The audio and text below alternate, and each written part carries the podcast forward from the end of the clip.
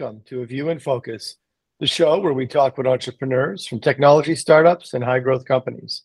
We'll get to hear their stories about entrepreneurship, leadership, strategy, management, and fundraising.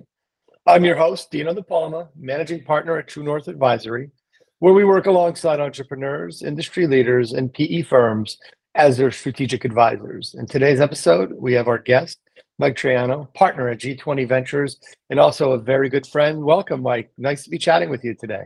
You too, buddy. Thanks for having me. You know, it's funny because I was thinking one of the first times I did this, I was sitting on the other side being interviewed by you, and you were kicking off the G20 podcast. So it's nice to have the opportunity to get to know you a little better as well in some way.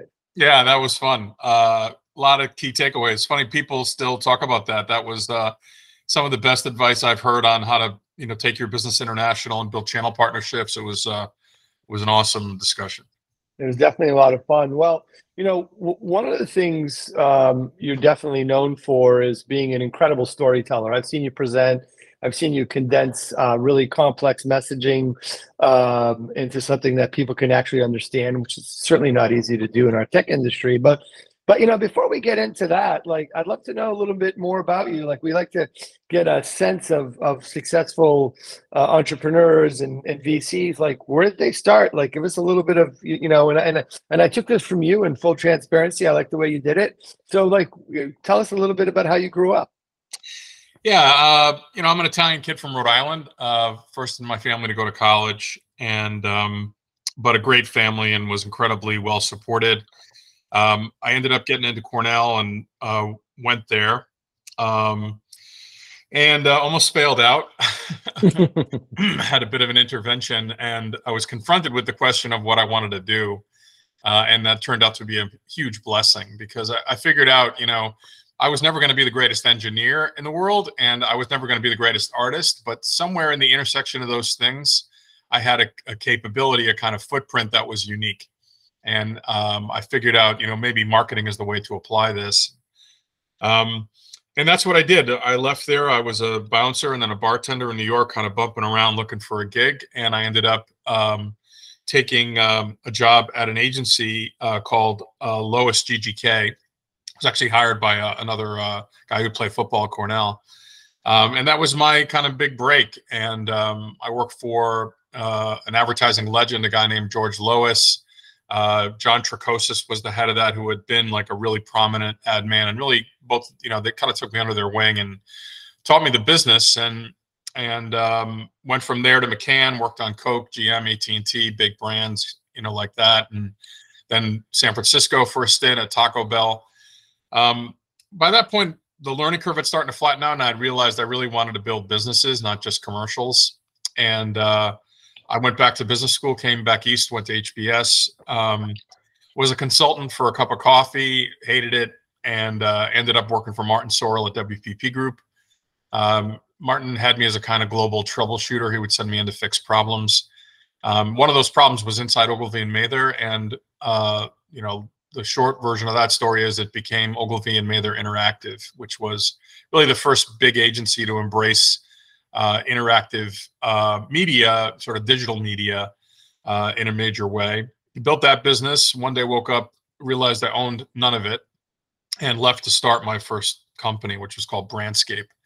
And Brandscape was kind of, you know, a website builder in the dot-com boom.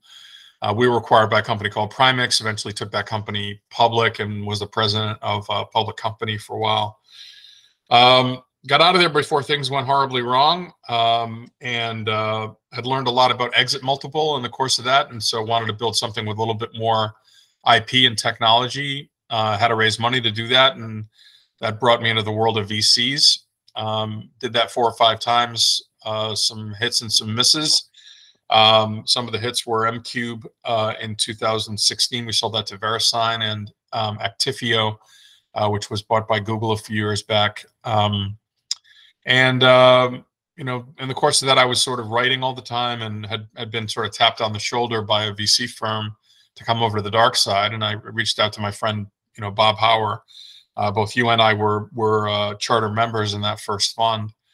And I said, hey, Bob, you think I'd be any good at this? Think I'd enjoy it? And he said, yes, yes, and come be my partner. So been on the dark side for 5 years. And, you know, this job is a privilege. And I try to do it by helping entrepreneurs tell their stories. And you know, it's one of the things that I want to sort of double down. How do you distill it? Because I didn't you take very complex texts, whether it was 128 or others, and a lot of people would try to explain to me what they were doing, and then you would come in and explain, and I'd be like, ah, okay, got it. I could then take this message and, you know, kind of recraft it pretty easily. But that's a challenge in our industry. You know, we talk bits and bytes. I remember the days at Acme. I mean, we had more acronyms than, you know, we could think of. And I try to tell people what we did and, you know, PCSCF and this and that. How do you, what's your thinking like? How do you create these stories that people actually understand what we do? Well, I think you need to create those stories, you know, from the customer back, as opposed to from the technology forward. You know, I like to say, no one cares what it is until they know why it matters to them. And they certainly don't care how it works. And I think the problem most entrepreneurs have is they're so enamored of how it works. They want to talk about that. And the customer could care less. You know, they don't even really care what it is, again, until they know why it matters to them. And so you have to, you know, start with an understanding of what is the problem the customer is up against that we can help solve, and connect with them on that problem, which puts them, opens them up and puts them in a place of, you know, willingness to kind of listen a little bit longer. Excuse me. And then you want to just sort of explain in very clear terms, you know, that problem is the villain in a story, and that customer is the hero in a story. And how do I tell the story of whatever I'm doing in a way that sets the customer up as the hero and the problem as the villain, and shows, you know, what's going to happen, this positive outcome that's going to, you know, happen, you know, through engagement with our solution. And it's really just about that. It's, and I will admit that it's harder to do than it is to talk about, but part of the, you know, my huge advantage is the shallowness of my understanding often, Dino. Yeah. I'm not a, you know, hardcore techie, but, and look, it's so hard to step back from something that you're spending, you know, 20 hours a day working on to tell it from the perspective of someone who's never heard it before. And, you know, I have that ability to empathize with people, I guess, and to synthesize complex ideas into cogent narratives. And I, you know, I've really made a living, like, through all the different, you know, 4 phases of my career, which seems like kind of a random walk. Like, I've been a storyteller, and you know, 35 years into it, I guess I've gotten pretty good at it. Yeah, no, you're definitely great at it. In some ways, I find that my international experience pushed me that way, because English wasn't always the language being spoken, and I had to simplify the message. Coming in and just using large buzzwords wasn't going to work. But one of the things I wanted to double down on as well and understand is you made the transition. You know, one of your latest gigs, you were one of the executives at Actifio, and then you talked about making the move to G20. And what was your thinking behind that? Like, as you wanted to evolve, you talked about 4 pillars, or, you know, 4 main areas of your career. As people think of, you know, maybe getting to the next step in their career, how did you think through that, Mike? You know, I read a book once that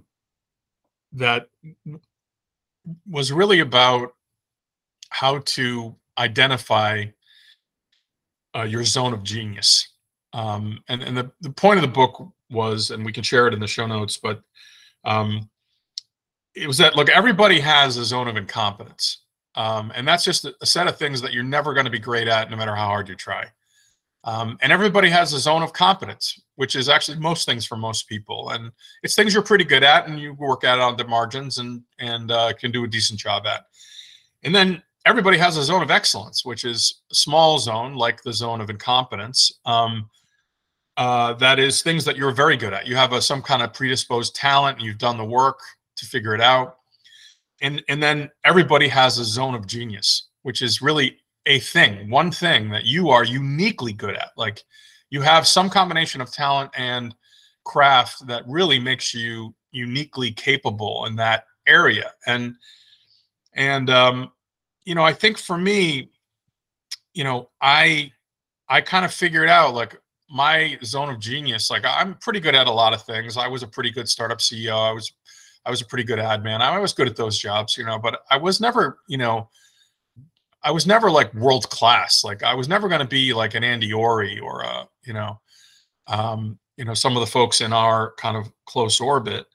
But again, like unlike that insight I had at college, like this ability to tell stories was really kind of, you know, what made me special. It was what really was my kind of unique, my superpower, as it's called sometimes. You know, people say find your superpower, and I kind of realized that was mine. And so, I guess for me, you know, I kind of figured out, well, is there a way for me to apply this as an investor? Like people think, you know, that VC is a game of like kind of stock picking, that you have some unique insight, some magical way to penetrate the PowerPoint, you know, bull crap and see the truth. But it's not that at all. It's really, it's about deal flow, and it's about people and relationships, and how do you see the best deals, and you know, recognize talent. And I figured out that like storytelling could be a way to do that. And you know, what I always loved about the agency business is the variety of it. I'm like an intensely curious person, and I love to learn new things. And that dabbler aspect of agency life always intrigued me. There's a lot of like weirdos and creative people in agencies, and I always loved that lifestyle.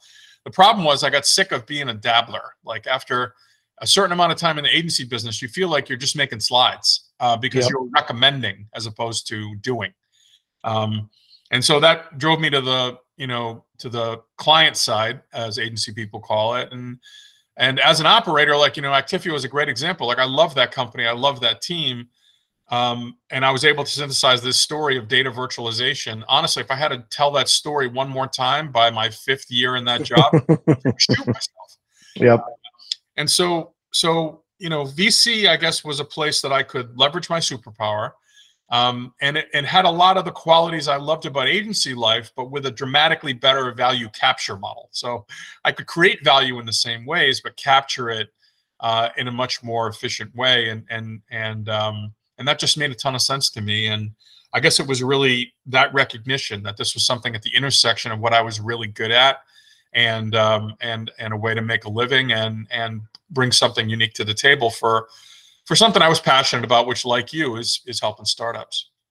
Yeah, and you've you know, at the G20, the work that you've all done, it's interesting. We've had, you know, certainly different types of technologies that we've invested in, from sort of HR like platforms to pure techs like 128, and then Emissary that I'm a part of, where very different, right? Where it's sales enablement. What do you all look at? Like, what are sort of, how do you figure that out? What's the magic sauce? How do you, Bill and Bob and now the new partners, work together to say, yeah, Emissary will be one, 128. We know we knew all the players, but how does that work for some of our newer CEOs, even that we have at True North? I know that's one of the questions they ask me all the time is like, what are these guys actually looking for? Like, maybe give us a little bit of a few nuggets there, Mike. Yeah, sure. You know, the first question is always why this, meaning, you know, market selection. You know, why is this an opportunity that we think is a great one? And again, a great one, like there's lots of different businesses you could build a nice business in, like lots of different market opportunities you could create a nice business around. But a venture scale opportunity is something that has the ability to return a fund. And so, you know, I'm buying whatever, you know, 15% of your company, and it's if it doesn't have a reasonably, you know, a decent shot at an outcome that's going to return our whole fund, you know, 70, 80 million bucks, then it doesn't make sense for us. That's the venture model. You get, you know, 10 shots on goal to kind of get something to the level where it returns the fund. And you're trying to get 2 or 3 of those to work that way, or at least one to work that way and everything else to do pretty well. So Why this? Market selection. I think most entrepreneurs fail at market selection. They are, the most heartbreaking thing in our business, Dino, is, you meet a great team working really hard on an elegant solution to a problem the world doesn't have, or at least doesn't have in sufficient quantity to warrant a venture scale outcome. And a lot of what I see is that why this is also involved in, like, where do I want to spend my time? Like, you're as involved as anybody. When you sign up for something, like, when you raise money or when you invest in a company, like, you're signing up to spend the next, 4, 5, 6 years helping that company succeed.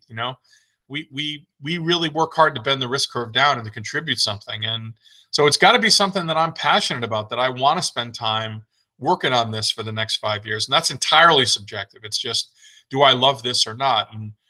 And one of the things I say to entrepreneurs a lot is like, if you meet someone who's a potential investor and they're not excited about what you're doing, don't try to turn them. Your time is better spent looking for someone else who has some initial interest in whatever the space that you're involved in, because this job is very subjective, as you rightly point out.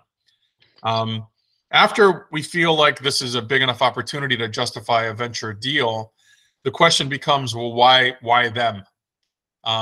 Meaning, like, if this is a big opportunity, other smart people are going to chase it. Why do we believe this team will prevail? One of the best pieces of advice I got coming into the, coming over to the dark side here was from Jit Saxena, a sort of legendary entrepreneur and investor here in Boston. And Jit said, pick the race and bet the jockey. And I always loved that advice. What he was saying is, pick the race, meaning find a market you like. Recognize that the products, meaning the horses, are going to change dramatically over the arc of a venture investment. And pick the best jockey, meaning the best team, as the one that's going to come out on top. And that advice has really served me well. So find a market you're excited about. Find the best team you can. And there's a bunch of other questions, but the third one that I'll highlight just in the interest of time is why now? Famously in venture, early is the same as wrong. And particularly now that we're doing more Web3 stuff, we're spending a lot of time trying to figure out, okay, why is now the time to invest in this company? Are they going to chug along burning money for the next year or two before, like, broad-based consumer adoption of wallet technology happens? Like, is there a dependency there that we need to worry about? And if there is, it's better to wait. And get involved when we think that business is at an inflection point. So I'd say we spend a lot of time looking for, geometric curves in the market response to a business, not just in the business itself, but in the way the world is responding to that business, that indicate to us, okay, this is a business that, if we remove the constraints of capital availability, it's really going to begin to grow in a way that's exciting and that can give us the best possible return. So there's 4 or 5 other questions, but for me, those are the big 3. And then, and that makes sense. And when you see the because I've been listening to a lot of pitches as well. Sometimes I sit in with you guys that we introduce companies. Like, what do you see that when you go, oh my goodness, if I could just help them be a little more prepared? Or, like, what do you, like, if you had some advice to say, when you come in, make sure you've done A, B, and C. What are your thoughts around that, Mike? Boy, 10 slides, not 30. Explain it to me like I'm 12. I've been in so many pitches where 4 slides in, I still have no idea what this company does. And I'm, among my many flaws is not, paralyzing stupidity. And so I am not the problem in that particular equation. It's because people don't know how to tell a story. And so I would say, just boil it down. Like, what's the problem you're trying to solve? Why is it a problem that is big enough to drive a venture outcome? Help me understand who you are, introduce yourself, this from your time, carrying a bag. Like, the first thing you got to sell is yourself. Yep. And so when you come in and you got to establish that credibility, and hopefully that's done before, but particularly if you're presenting to partners other than the one you initially made contact with, you know, these guys are doing 4,000 different things. They got dragged into this meeting. They don't have sufficient context. I mean, we really make an effort to prepare in advance of these things and to respect entrepreneurs' time. But, you know, even for us, like sometimes you're just, your mind is elsewhere and you got to be drawn into the room. So help me understand you and why I should really pay attention to this. Give me a sense, like right off the bat, why this is a massive market opportunity and a huge problem in the world. And then explain how you're going to solve that problem and make the customer a hero in a way that's just clear and simple, and leave everything else, all the details, all the plumbing, all the schematics, all that stuff, like leave that for the end. I'll ask questions, right? Believe me, like it's not like you're going to do your 10 slides and we're either going to write a check or say goodbye, you know? Yeah. But having that foundation of a basic understanding of why this matters, what it is, how it works, and who's involved in it. Like that's the jumping off point for a dialogue. And that's really where you start to get excited about something. No, well, that makes sense. And the other thing on the G20 side, you have a very unique approach. You have entrepreneurs that get involved, that participate more in the process than mainly, you know, other VCs that just keep their partners at a distance. I know I've had that experience with you all. How does that work? Like, how do you continue maintaining that expertise? You've talked about Jit and about Andy. We've got Pat. We could go on. I think we have a great group of individuals. How do you leverage them? What's your thinking behind that, Mike, as you look at the members that we have? Yeah, well, I mean, the first thing I would say is we're heavy on relationships and light on process. I think all you guys, and again, I started off on the member side as a member. You know, you're busy and you're running around, and I think a lot of the value for me, and I know for others, is just, you know, to have a filter. Like, you know, we all want to help entrepreneurs, and sometimes it's hard to be objective in figuring out which entrepreneurs to help. And so, like, you have to have the will. And I think every one of those people you mentioned, and, you know, there are now, you know, 30, and we're going to probably 35 or 36 in the new fund. Every one of those people is passionate about helping entrepreneurs, and they're looking for a way to channel that desire in ways that are productive. And we provide that to them and give them a platform. And that formula, you know, I loved it when I was on the member side, and I think it's what people enjoy. So we're just an enabler of that instinct. And what we do is we try not to like force anybody on anyone. So you know, we're always asking, how can I help? Where are you struggling? Is there something going on? And then if someone says, you know, I'm really having trouble figuring out our you know, this aspect of go to market, or we're thinking about maybe opening up something in England or whatever, I'm like, let me call Dino and like just have a conversation with him, right? And again, you've been in that chair, like, you know what it's like. And so you come in and you have empathy, and you, you know, you're a good guy. I mean, that's the other thing is like, there are no assholes, you know, in the member group. And I think that's really important, because, you know, that kind of behavior or someone who doesn't have the right level of empathy or the right personality to do this job, it just prevents them from creating value, you know? Yep. Because you can't be effective. You know, it's one thing to be able to tell the truth, but it's another thing to be able to tell the truth in a way that the person opposite you can hear it. And that requires some people and communication skills that I think are the one common denominator among a very diverse group of people is that. Yeah, and I couldn't agree more with that. I love the team. And in fact, whenever we have our events, I look forward to going, and that's a sign of it, because I want to see these individuals. Obviously they're very capable, but they're just really good guys to see. You know, as we're closing up on time, one of the areas I did want to cover is you've just started a new fund where, you know, I know I'm participating in as well, and I'm really excited about it. Excited to learning a little more is on sort of the meta web 3.0. Can you give us some nuggets there, like what you're thinking, where the industry is going? I know the listeners would be, you know, very interested in that area of that's, you know, it's going to be the brave new world. Yeah. Well, first, thank you for your support. We appreciate it. We'll work hard to have a good outcome for all of us. Yeah, I mean, what we're excited about in Web3 is really the way it offers the potential to change business models, right? So, you know, if you look over the last, 20, 30 years of venture, the vast majority of the value hasn't really been created by technical innovation so much as by network effects. Why is Google the best search engine? Well, they started off with a technical advantage, but now they're the best search engine because they have the most data, and they have the most data because the most people use it.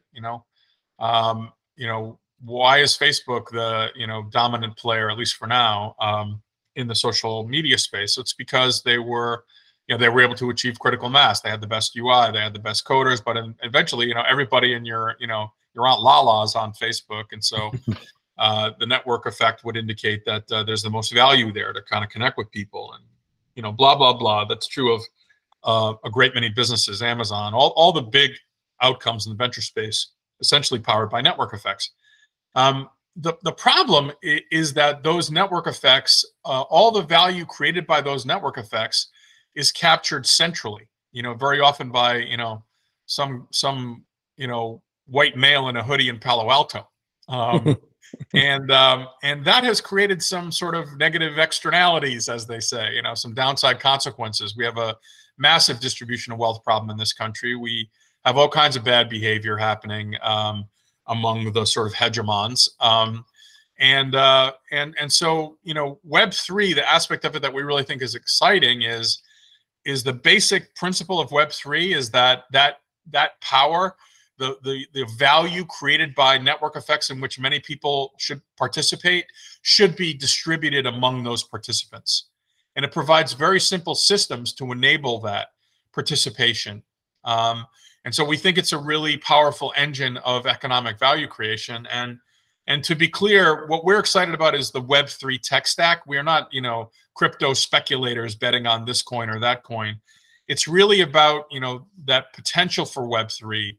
The blockchain, smart contracts, tokens, those systems all built on an open and distributed internet to create and distribute value in a way that ushers in the next generation of really exciting companies. And we really want to make sure that we're a part of that.